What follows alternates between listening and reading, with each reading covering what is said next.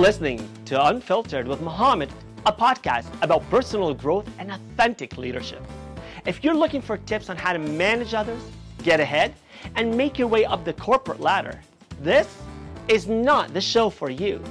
This podcast is about being of service to others, leading from the heart, and evolving into a better version of yourself. Each episode brings you motivated stories about unfiltered leadership and authentic leaders, those who involve others, use their influence to amplify diverse perspectives, and inspire teams to achieve collective results. If this sounds like you, keep listening. Hello and welcome to the Unfiltered Podcast, and welcome to my dear friend and my unfiltered guest, Cordelia Gaffar. Good afternoon. Salam. How are you? Good afternoon. Alhamdulillah. I'm doing well. Salam. Welcome. Thank you so much. We've had many conversations, you and I, and this conversation as a guest on my podcast is long overdue.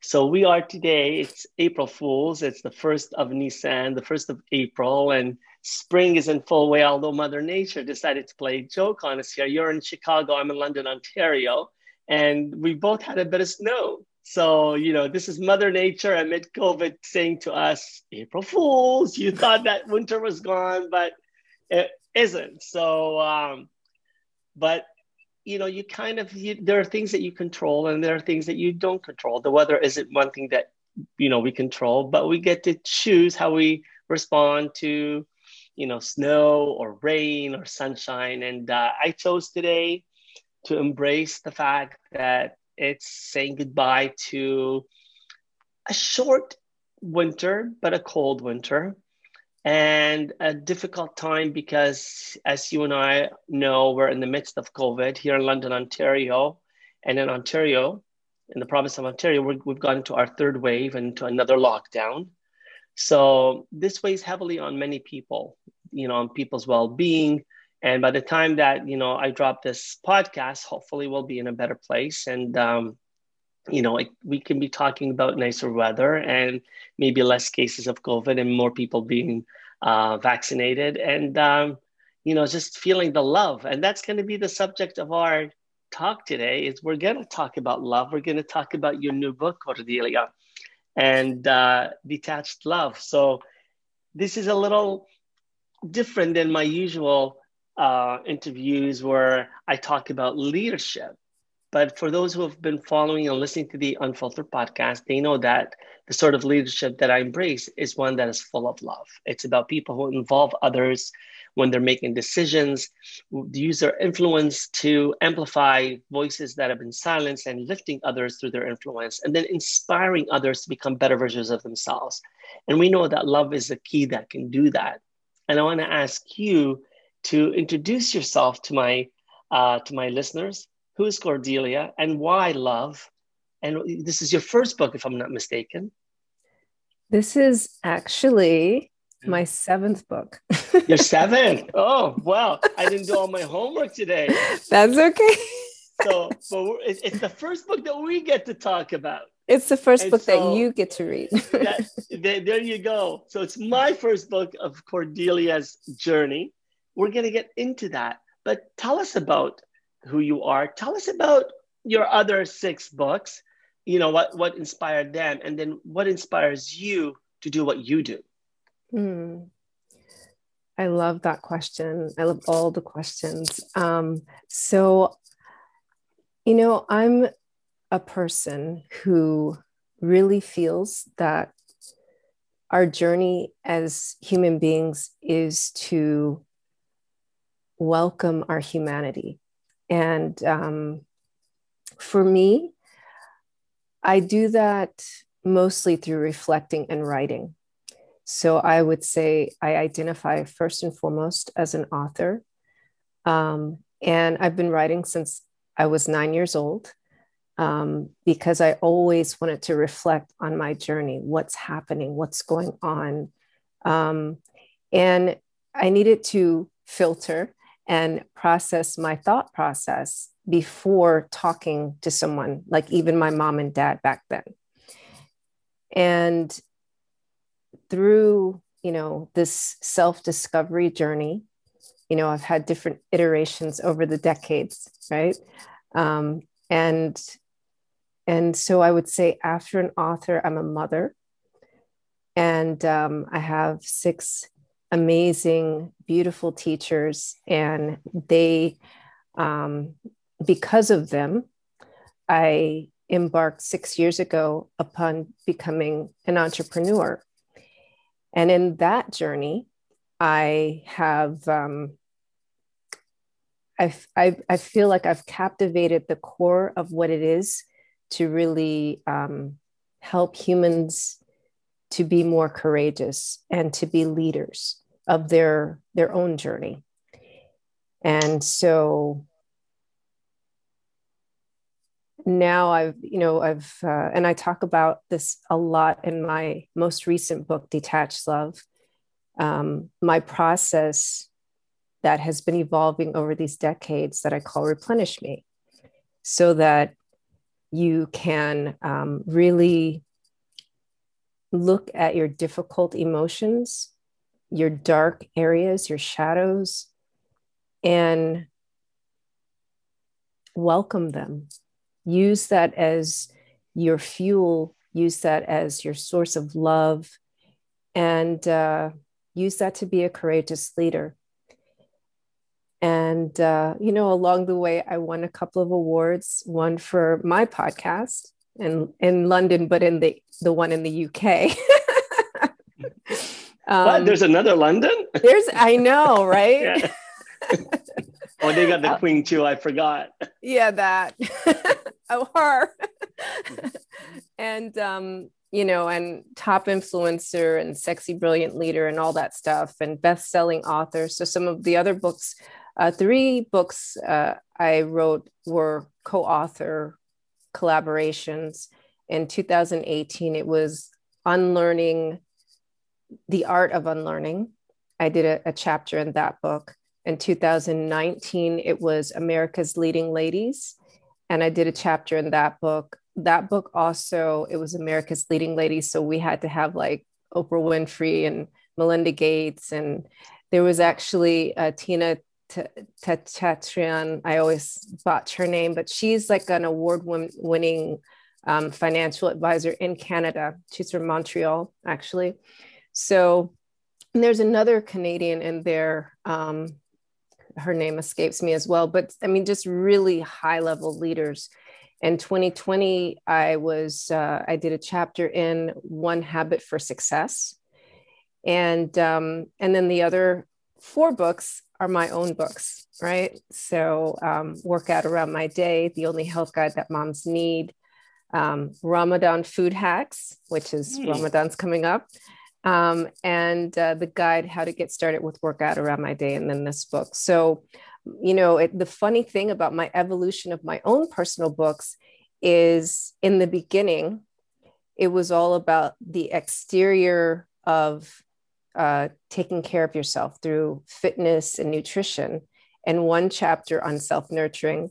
And now this book is all about self-nurturing with one chapter. Yeah detached love with one chapter that covers uh, the nutrition and fitness.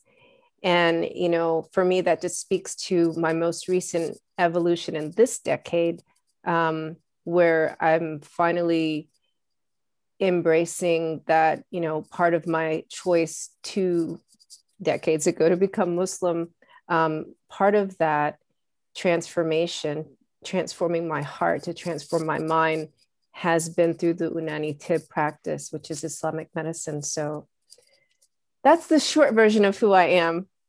I love it. I, you know, every time I engage in a conversation with you, every time I have the pleasure of listening to your voice, I'm calmed and it's so serene. And I feel that I can just relax and it's musical. It really is. You have a musical tone and the timbre of your voice and you know and this is coming from somebody who's got so much energy all the time and i'm all over the place right so you help my heart beat more naturally and you know i think you know again i didn't have the honor of reading the other books but as I was getting through this book, it really does come through how grounding your personality and your experiences are. And that's so important, you know, and it, and it shows. And, you know, I talk often about are we role models? Are we role modeling behavior or are we role playing behavior, right? And so, without a doubt, you come across as somebody who role models behavior. And what I really appreciated about how you introduce yourself. So I always introduce myself as a father and a husband, and right, that's how I identify myself or being a Muslim.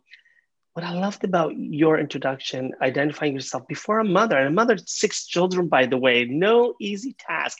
Six children you've homeschooled for 17 years, no easy task adult children, young children. And we know how difficult it is to raise children today. And you live in a bigger city, the third biggest in the United States, in Chicago. So, no easier. You're a mother to Black children, right? Again, multicultural got, children, actually, because right. you know their dad's from Bangladesh. So, fair enough. But but colored, if I may say, right? So children who aren't white. So right, and and you're a visible minority, and right. So you've got all these what others could perceive as challenges, and yet none of that came through. And what I loved before you said you're a mother, before you said I'm an entrepreneur, because these days the whole talk of hustle, which I don't get in your voice, thank you, because the word hustle itself just makes me tired. And I respect people who want to hustle, I respect them, but it tires me out. So you didn't go to what you do you didn't go to identify yourself to a chosen a choice you've made to become a mother you almost identified yourself with a divine representation of us as humans. God is the ultimate author. And you have you know we are a reflection of god within us. And that for you to introduce yourself as an author first i didn't think of somebody who's written seven books. I thought of someone who is writing her life, someone who is in control of her life, someone who is the author and the decision maker in her life. And I know how important that is. And, you know, with your permission, I want to go there today because I know that you're also going through changes in, in, in your life. And how we embrace those changes that we don't control is really important so thank you for sharing that and thank you for taking me to that serene place and thank you for being so authentically empowering to women by describing yourself as someone who is an author because i think every woman today needs to self-identify without me needing to tell women to do this but i hope my sisters will identify themselves as authors.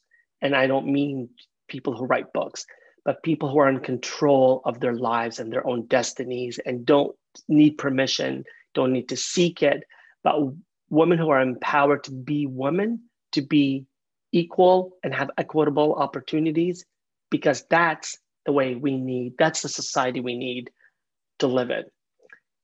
And so, talking about society and talking about who we are and that level of self knowing, something that I came across early in your book is what you describe as the geography of our emotions you know, like I said, when you talk, you situate me in a certain place. And when you talked about geography of emotions, that really resonated with me. You can see where I'm going with this, right? You do take me physically, emotionally, and mentally to a certain place. What do you mean when you say geography of emotions? It's I, I, you know that's such an interesting question because I would have answered it differently when I start when I first started writing the book like three four years ago because my original intention was I had been doing workshops with women from different demographics, different ages, and you know everything. And so I noticed when I work with a certain demographic, when I asked them, where do you know, let's move into our bodies and where do you feel the most tension or resistance? You know, some would say shoulders, some would say hips, some would say stomach. And I noticed, I noticed consistently that women of color, right, whether they were Muslim or not, or whether they were old or young, always had uh, tension in their stomach. And mm. that particular area is the area of fear, anger, passion, right? And so, um, and of course, throughout the the workshops that I have, these were replenish me workshops, right? It, they, they had a different name. I don't remember what the original name was, but the whole purpose was to release stuff that had been just uh, imprisoned in your body, right? And so the objective of the workshop was to, you know, get that out, face it, and understand what it is. So um, when I ended up, you know, completing the book, uh, this uh, in 2020, geography of emotions became something else, which was yes, you know, I'm telling you about the different energy centers.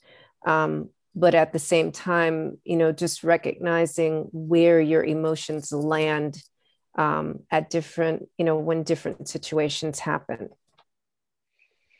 And I and I know you talk about that in the book because you talk about the chakras and you talk about the different parts of our body and the energy that we get in there. So maybe for the benefit of my listeners who maybe don't understand that terminology of you know what is within our stomachs. You know, when you say stomach to most people, we're thinking, well, we ate too much or ate too little today, right? But can you help go a bit deeper and explain to me this belief? And it's not your own, if I may recognize that that fear and and uh, you know it lives in our gut right? So, and can you maybe just go a little deeper where this comes from, this uh, knowledge that you have and that belief system?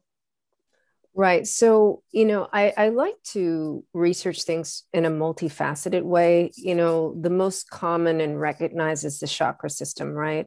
So, when I say stomach, that would be the area that is solar plexus, but also um, for some women, it's lower, which is the sacral chakra. And so these two areas um, are, you know, like from a scientific perspective, right, that, that would affect your gut. So if you have, you know, diabetes or digestive issues, you know, you may notice often discomfort, or you may notice that you comfort yourself by eating.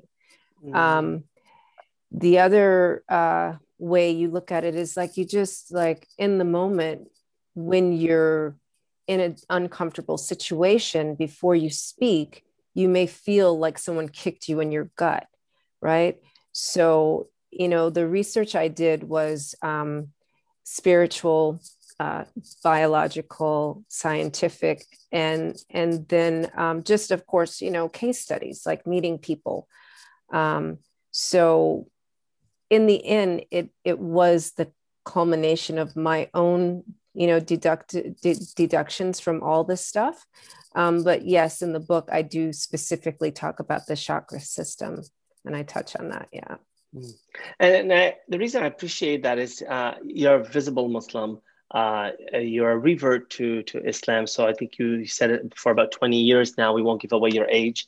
Um, you know and so i think the importance of recognizing that we don't have to be insular you know, people always come to me and say, "What would you recommend for Muslims?" or "How does that feel as a Muslim?" And to, to going back to how you described yourself, you didn't say I'm a Muslim. That's my the first way that I identify myself, and I respect that if you did.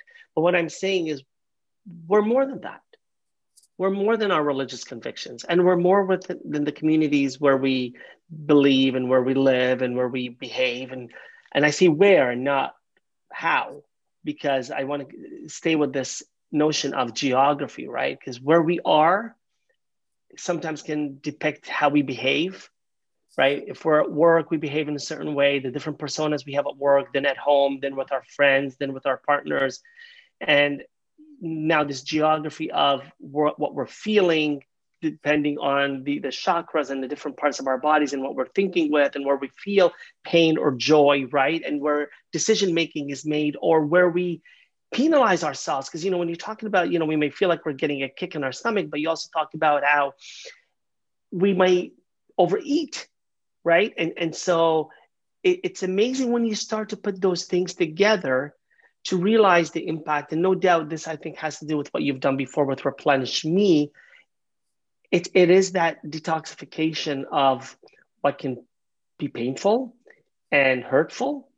And how we replenish ourselves with cleanliness and cleanse ourselves with new thoughts and, and new versions of ourselves and it, it's, it's an alchemy of becoming and you know when i when i think how you bring that into your discussion and into the serenity of your voice and your teachings it's convincing so you know i talk about authenticity as leaders as human beings when we can role model behavior and people can see that in our values, I don't have to ask you to prove yourself that you're a person of integrity because it, it comes across to me in the way that you behave.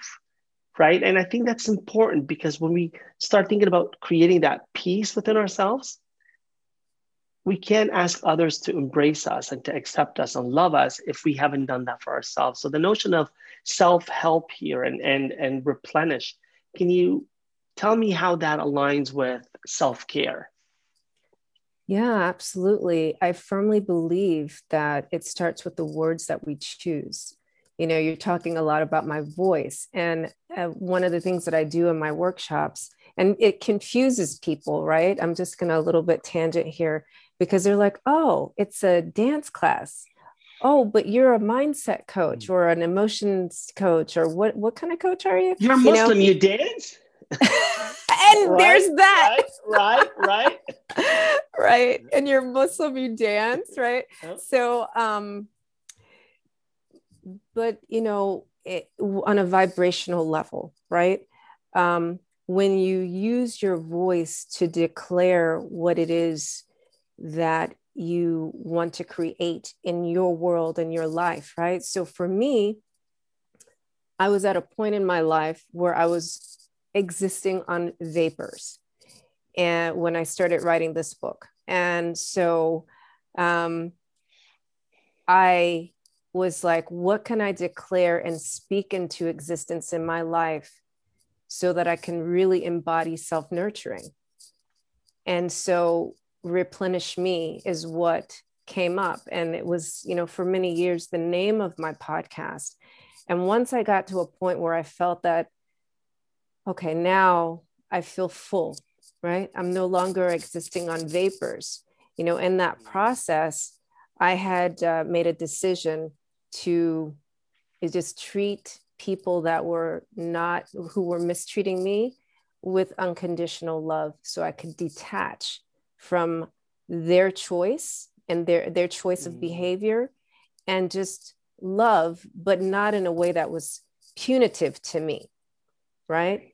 So that created uh, a gap, which allowed me to replenish. And once I was a once I was full, then my I renamed my podcast and I renamed my declaration "Free to Be."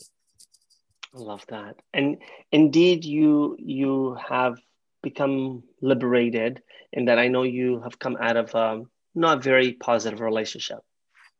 I can go there with your permission.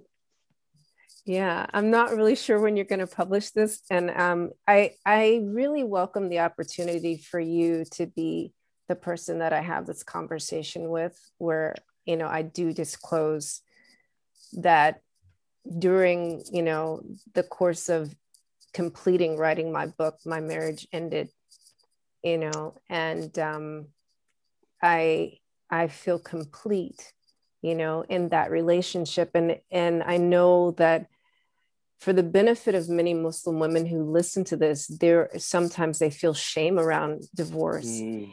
And i just want i would like to invite them to consider that you know first of all it's halal right there's like a whole chapter in the quran about mm. it and second of all there are seasons in our life right? And there are people that have reasons to be there. And sometimes mm-hmm. when the seasons end, you know, it just is what it is. And I am so grateful um, for my marriage because I have my six beautiful children and the many lessons that I learned um, during, you know, just being married to him. He was a great teacher. He helped me to explore myself so deeply and um, I think I, you know, I told you like the beginning of my life, I had this practice of self discovery. But I mean, when you're married, you have to figure out, you know, who you are really. You know, when you're parenting and when you're parenting with somebody else that whose world philosophy is polar opposite, you have a choice between choosing to validate and justify the way you think or be firm in the way you think. And so that was, you know, the benefit of being married to him for so many years. And it was, I'm really super grateful for that.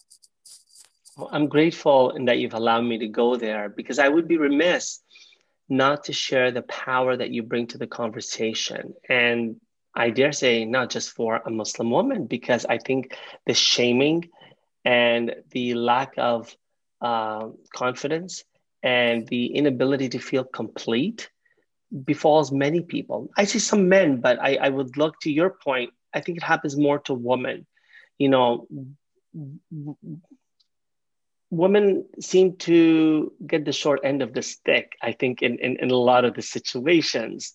And yes, in, in our, unfortunately, in certain cultures where we may be, I'm going to put it out there. And unfortunately, in some Islamic cultures, and I say Islamic cultures, not Islamic religion, but in cultures where Islam is practiced, yes, that feeling of the shamefulness that I'm incomplete, I'm not attached to a man, that happens often. And I think it happens in Western society, but maybe less so because the conversations have shifted differently. So I would have been remiss not to go there and, and help you, allow you to share with the listener, because there's such a message of empowerment when you can say, I have detached love. People tend to think now that something is over, I have hate. I have anger, I have misery.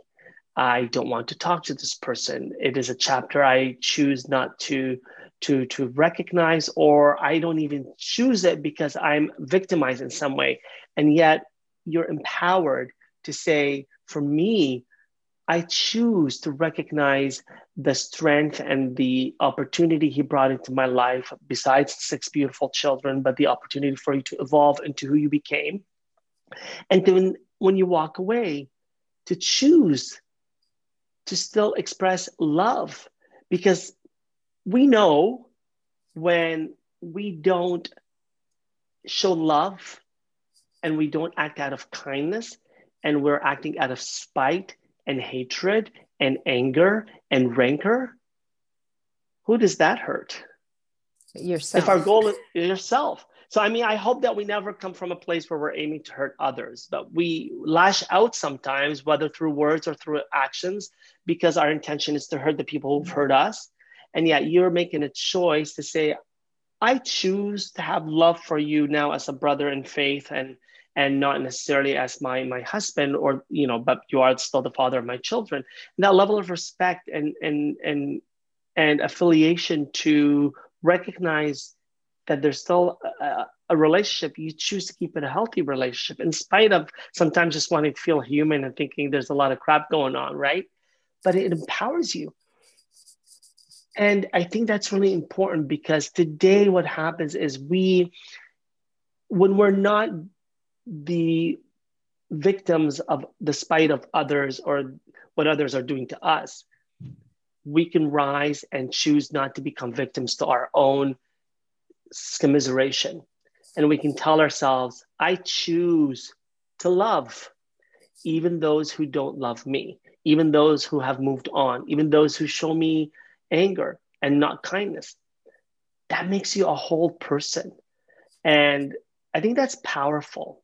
That's really, really powerful. You know, today, if we can choose more often for people who don't agree with us, to choose kindness and to choose respect and to choose tolerance and maybe even acceptance right? And th- there's so much polarization right now you know in 2020 2021 we're talking about the different camps and and you know businesses being dropped because you're on this end of the spectrum or that end of the spectrum.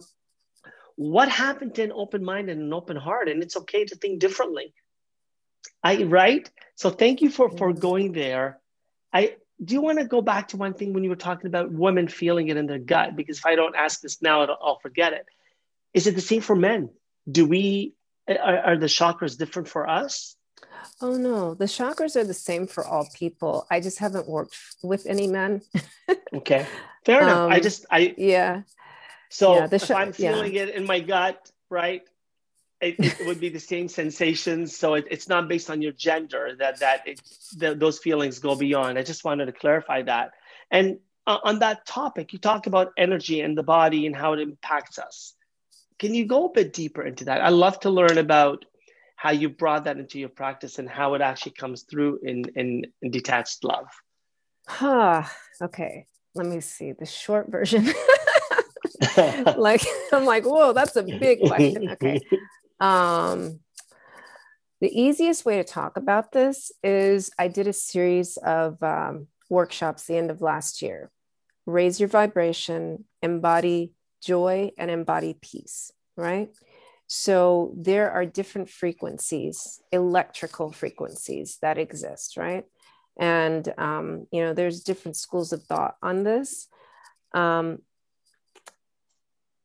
and so joy and peace and love, right, are the highest frequencies, right? The highest vibrations. And so in my raise your vibration um, workshop, we I, I wanted to embody mercy, right? So the best way to do that is with the Surah Ar Rahman. And so we listen to the Surah and just with our body still. Now, I do my workshops, you don't have to be Muslim. In fact, I don't think there were any Muslims at that particular one. Amazing. Yeah. so sorry. It's just for non Arabic speakers there. When you say Surah Ar Rahman, can you just clarify what that is? Oh, this is one of the names of Allah, and it means that uh, He's the merciful. Um, and one of the chapters in the Holy Book of Islam. In one of the chapters in Quran, yeah.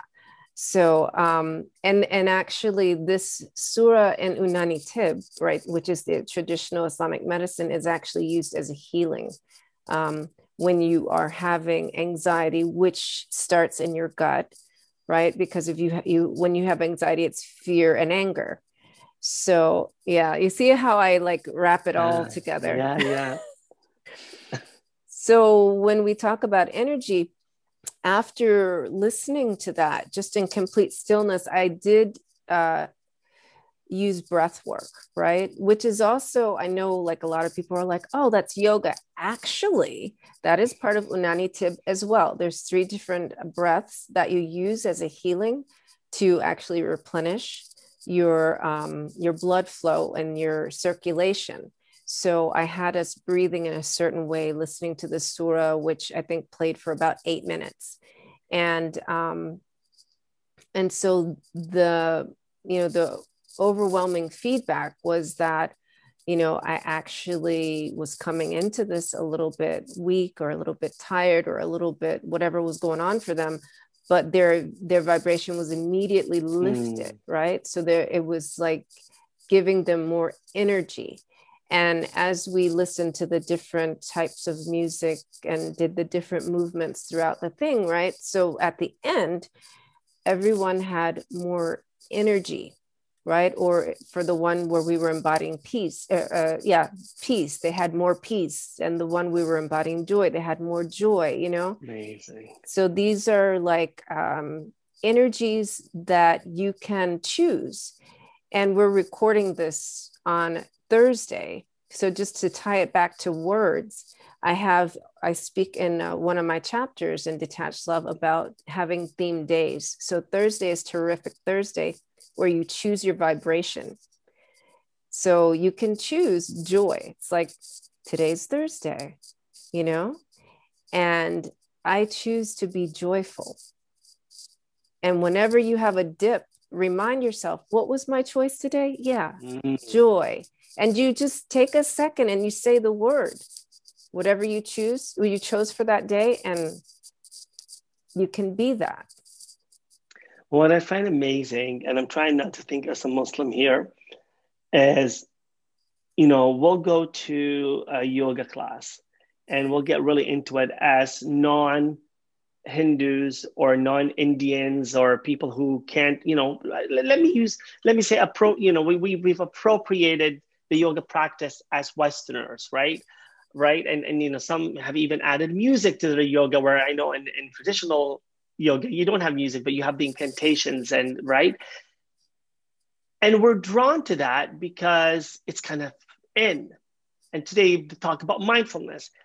And you just mentioned that there were no Muslims in your class. And you know, these people didn't shy away from you because you're Muslim or because they were going to listen to something that today we're talking about as fanatical. You brought people and you used power. And you know, we talk. People say to me, "Well, why do you pray? Why do you like prayer?" I said, "Forget that. It's compulsory that you know we have to pray." Something. No, I pray because it is a time to get out of my chair, to exercise my body five times a day, to to bend in ways that I'm not normally bending when I'm walking or eating or sitting or typing. So I get my body to do some exercises physically.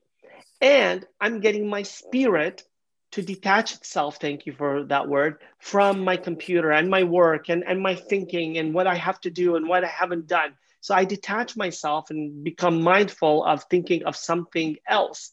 And then I take the words that are said and those words, and people find this hard to understand because, you know, we talk about bass music. You ever go by a, you know, a car at the lights and they've got bass? I don't know what it does to you. Some people say, yeah, but to me, it hurts my heart. To me, when I'm at, a, at, at the stoplight and there's a car beside me and they've got heavy bass, I, I, I, just I can't breathe. Even thinking about it makes me feel uncomfortable. Mm. And because the bass is just so heavy, it, it doesn't sit well with me. And so, you know, we, I, I've been told why there's some music is haram or forbidden is because it's not healthy for you.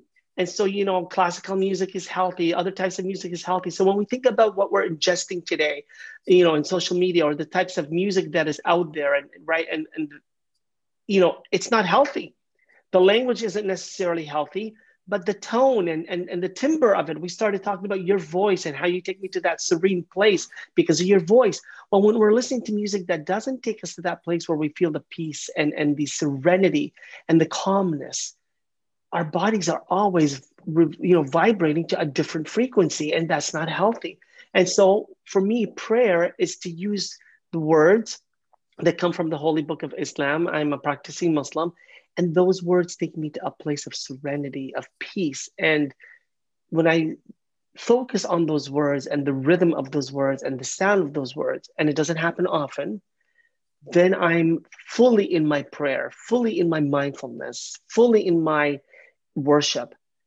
And then I'm out of my body thinking about something bigger, greater than me, that I'm just a speck on this earth, that there is a, something bigger. And now I physically and spiritually and mindfully put myself in a different place. And I'm thinking about something bigger than me. I'm no longer the it. Life isn't all about me. You know, it's not about the microcosm, it's about the macrocosm and the greatness of something bigger than me. And my passing, my ephemeral, you know, the the, the ephemeral, is it, what is it? The, the ephemerality? No, the, uh, what's the word I'm looking for here? The um, just the fact that we are ephemeral, right? right. We, are fleeting. And you know, sorry, I, I kind of went on this, but it's so important because it's not about prayer, and it's not about usurping something from a different culture and misappropriating it today to make it cool and in like we've seen with mindfulness and all this sort of stuff, but it's actually looking at wisdom that's been around for thousands of years through the Indian practice, through the uh, Hindu practice, through Islamic practice, through uh, uh mysticism, Kabbalah, uh, Christian mysticism. It's there. This isn't about religion. This is about health of mind and spirit and body, emotion, mentality, physicality. It's about being present. And that to me is detaching ourselves from this world and thinking about a greater love. So take me to the title. You started telling us why detached love and how that morphed over the four years that you were writing this book. How does it allow you to become who you are today and where you're going tomorrow? Yeah. So you were uh, actually speaking about that just now. You know, um, the bigger us, right? We in our humanness, we miss that this outward part of us is an illusion. And this isn't, you know, it's, you know, the who you see in front of you is not really anything. The the real me, right, is the soul me. And the soul me really truly desires to be connected to Allah more than anything else.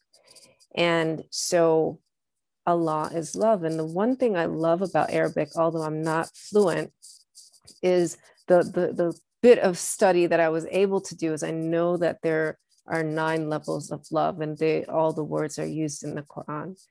And so when I was going through that difficult period when I first started writing the book, I was like, I need to be my bigger me. And we often hear this, you know, phrased as being your higher self, right? And the only way to do that would be to just connect with divine love, right? So it's like wanting to be with Allah, but not for the purpose of suicide, to be clear, right? But for the purpose of in my humanness, loving people that choose to not love me, right, the way I deserve, um, or be respectful with me just unconditionally. And so, you know, this is my brother in Islam, this is my sister in Islam, you know, in from that space, I was able to replenish me. From that space, I was able to mother better. I was able to, you know, have self compassion, self forgiveness, which grew into self belief and ultimately self trust. And so, by embodying love in this way and practicing that to the best of my ability for the past four years, this has helped me to, you know, be who I am today and continue into the next invitation. Yeah. You know, Cordelia, for my listeners, they know that I talk often about emotional intelligence. And, you know, I don't get into this with my clients unless they ask. But, you know, we have a saying in Arabic, Man. He that knows, whomsoever knows themselves knows their Lord. And I bring that into my practice. I don't bring it in from um, doctrinal. I don't bring it in through religion because uh, I respect that I, you know, my um, you know my clients can have different beliefs or not necessarily similar beliefs but i tell them that self-awareness which is one of the tenets of emotional intelligence the first.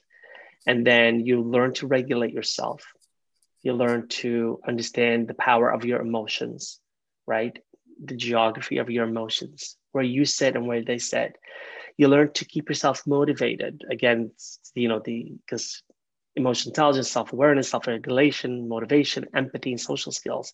But when you've gained that awareness, when you've gained the ability to harness the power of your emotions, to keep motivated, to keep wanting to move forward, in spite of some of the things that are holding you back, the fact that on April 1st it's snowing, right? And then to build relationships through empathy.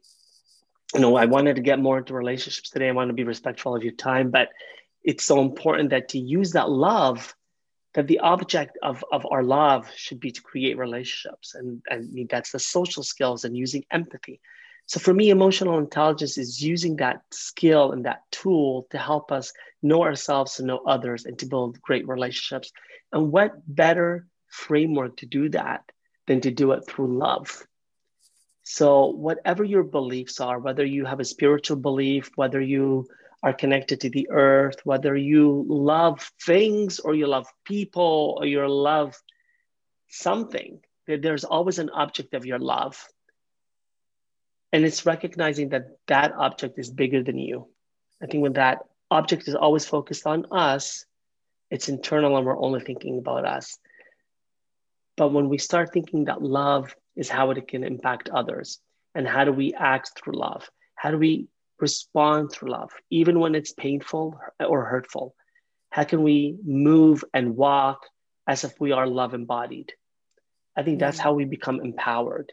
That's how we become stronger, better people. And you know, you I want to thank you because you've helped me understand it in a more holistic approach. You know, the detached love is not about taking something out, but it's purifying it. As you said earlier, it's filtering it to find the right ingredients. It's it's the alchemy of becoming. And for anyone who wants to learn more, obviously they can connect with you. They can pick up your book. It is on Amazon. Uh, they can certainly connect with you. You know, we'll share in the podcast how they can do that. And what is one thing that you would share with my listeners today for them to develop a stronger version of themselves through love? No easy task, of course. You know, I, along the lines of declarations, I have, um, what is it? And, and I think I have this in the book somewhere too. So, what I say, you know, to my clients is that you can use your thoughts as the seeds to your growth or the bars to your prison. Mm. Wow, that's beautiful. You can use yourself, your thoughts, your thoughts as the seeds to your growth or the bars to your prison. Yes. Explain to me why bars to our prison. What can thoughts do to us? Oh my goodness. You know, um, you can take those thoughts and make them really like words of shame and fear. You can, mm. you know, take those thoughts and make them into um, a fiery hell of anger, right? Mm. And it is a hellish place to live, you know. That that's one of the workshops I did too was release your rage a lot of a lot of women have anger but that's not what is it that's not polite and that's not a feminine thing you know mm. you know mm. you're not supposed to be angry and then you know um, there's there's the layers for black women right? You can't be the angry black woman. You know michelle obama dealt with that um, accusation right?